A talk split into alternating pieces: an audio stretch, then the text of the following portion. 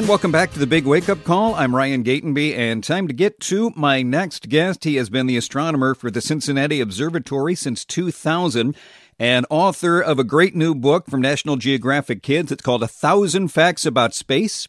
And we're going to visit with Dean Regas. Dean, good morning, and uh, welcome to the show. Good morning, and thanks for having me on. Now, I'm reading here that you are an expert in observational astronomy. What part of astronomy is observational? Well, so my expertise is what you can see with the naked eye and minimal equipment. So telescopes, binoculars, that kind of stuff, observing cycles and uh, things up in the sky, and uh, pretty much trying to get people out and looking through telescopes themselves. I want to make the uh, subject of astronomy accessible to everybody and let them uh, put their eye up to an eyepiece and get wowed by the rings of Saturn, the moons of Jupiter, and that kind of stuff. Uh, because when people, I, I just find when people get out there and see it themselves, it's just so incredible the reactions that they have. Is there a better place? Like I know there around cities, and we're out in, in in the burbs, but still around cities, there's such huge amounts of of light pollution. Is there an optimal place to go out and, and try to observe? Yeah, that is a real tough problem. With uh, light pollution, kind of takes away the night sky, and so yeah. we're seeing fewer and fewer stars in the sky. So I, I make it a point of my vacations and times to get out to not only see like nature and see the national parks, but also go to places that are darker. And so you can go to places away from city lights, like Upper Peninsula, Michigan, or Eastern Yeah. Washington, Oregon, or you know just even getting out uh, to the suburbs and farther out to look at stars and maybe get glimpses of the Milky Way. It is possible. It just takes a little bit of planning and a little travel, but uh, I definitely make that a part of, of my summertime vacations to get out there and uh, kind of refresh under the stars. So let's talk about the book for a little bit. It's a thousand facts about space. Now I saw this book come in. I'm like, this book is not the thickest volume. How are there a thousand facts in there? But by golly, you got it done. Wow, yeah, we jammed them in there. That's for sure. Uh, this is a thousand facts that I've kind of compiled over my 20 years as uh, being an astronomer at Cincinnati Observatory. I, I've been giving public talks around the country and do about 150 talks every year about space. Oh, wow. And these are like my greatest hits. These are the ones that seem to resonate with audiences. So we talk about galaxies and stars and planets and the sun, the moon, uh, and even space missions uh, uh, up to the moon and beyond. Now this was, and I said this came in, and of course my daughter immediately tried to grab it away from me because she's fascinated with space. But I'm thinking, you know what? This is the book I wish I had had when I was a kid. I wish this book existed then. Well, I'm so glad to hear that because it's uh, you know it, it was designed for kids, but as an author, I'm always trying to sneak in some stuff for adults too because I think I'm a big kid at heart. Uh, being an astronomer, you have to. I'm still in my star phase, even though I'm an adult. Uh, I'm so crazy about astronomy and everything about it that I, you know, this is what I want uh, other people to get into as well. And so I, I think the book is one of those things where you can read it together. You know, your adults and kids can read together. Sure. It can be an entryway for an adult to share a fact that uh, with the, their their kids and and really kind of share a moment together. So I think it is for both uh, both age groups.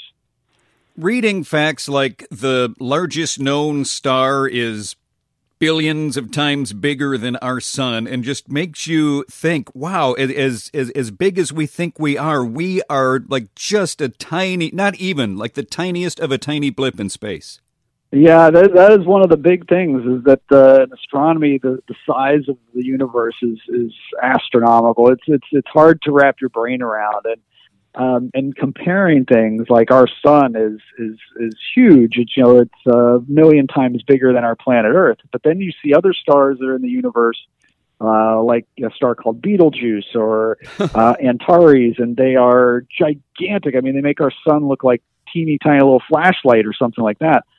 So there's always this this perspective with astronomy and astronomers that uh, I really I really love thinking big and, and imagining all this stuff too. Do we know enough to know what we don't know like do we have a, guess of like what might be out there and that we're hoping to find Yeah, there's a uh, that's a real good question. There's we astronomers are are this rare breed that we follow the evidence really closely. So and and new discoveries are made daily. So there's all these new discoveries that challenge what we knew before. And I think astronomers more so than other scientists or other people are, are not so like rigid and tied to the past. When new evidence comes out that might refute old stuff, the astronomers are, are, I find them so resilient. It's not like they dig their heels and say, "Oh, yeah." They're, they're always like, "Oh, oh, okay, that's cool. I can change what I was just thinking, and I'll go on from there."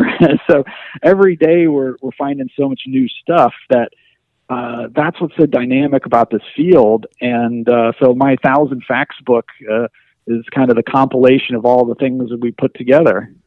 Like when something new is is discovered or learned, and as you say, that's going to replace what previously has been known. Does that start kind of a, a chain reaction? Like, oh well, if this is true instead, that that means this is true. I mean, just one one discovery that could lead to to thousands of others, couldn't it? Yeah, it really can, and that's uh, there. There are some of these situations like this, like when we look at these things called globular clusters, these big clusters of stars with hundreds of thousands of stars in them, and we try to determine the age of this thing, this the structure, and we can't. We were like, oh, all our figures can't figure out what this is, and you have to come up with new ways of of approaching the task and new ways of seeing things. And so, what's incredible is our adaptability as astronomers that we're able to use telescopes on Earth to see things that are so incredibly far away and so faint. It's a real, it's an engineering marvel, and uh, it's uh, you know that we're able to bring these images back uh, and share them with the public. It, it's just that, that's why I love this field. It's exciting, even though some may be a, a, commercial enterprise, and, and I'm not going to get into the, the business of these companies, but it's it's amazing that humans are are going into space again. Ordinary uh, people are, are going into space. How far are we away, maybe from returning to the moon? And is space tourism is that ever in in in our lifetime going to be a practical thing? Well, yeah, the uh, the the uh, space tourist industry is an interesting one, that's for sure. And I think most astronomers, myself included, kind of have mixed feelings about it. Yeah, it's you know it's an interesting way to maybe technologically advance. Like we, you know, when you have this kind of competition, new things are going to be new industries are going to come from that. Um, sending people up, uh, you know, for a 15 minute ride up uh, to a suborbital flight and then back down. Yeah. Uh, you know, like, yeah, all right, great. That's, uh, you know, when I'm a, when I'm a millionaire, I'll be able to afford that. Uh, but so yeah, that the, the pace of that is interesting. So right now, uh, it's basically you can be a billionaire and go to space. Maybe 20 years from now, I'll be a millionaire and go to space. there you go. When am I going to space? Uh, I'm not holding my breath. But that being said, if they offered me a, a seat on that rocket, you better believe I'm going to take it. Oh, sure. for sure. I'm not going to turn my turn my nose down that. But but uh, on the other question of uh, going back to the moon, that is definitely on the priority list. And um, the Artemis One mission was the unmanned one that went around the moon earlier this year, and then we're going to start building towards sending people back to the moon should be this decade. Uh, what year this decade is still a big question mark. So there's a lot of unknowns that still have to get figured out because travel in space is very dangerous and very tough. It's a terrific new book, and as you said, this is great for parents and kids to look at together. National Geographic Kids: A Thousand Facts About Space. The author is my guest, Dean Regas, and well, this was great. Thank you for uh, calling in today. Oh, my pleasure. I'm glad you like the book, and uh, wherever you get your books, check it out and keep looking up.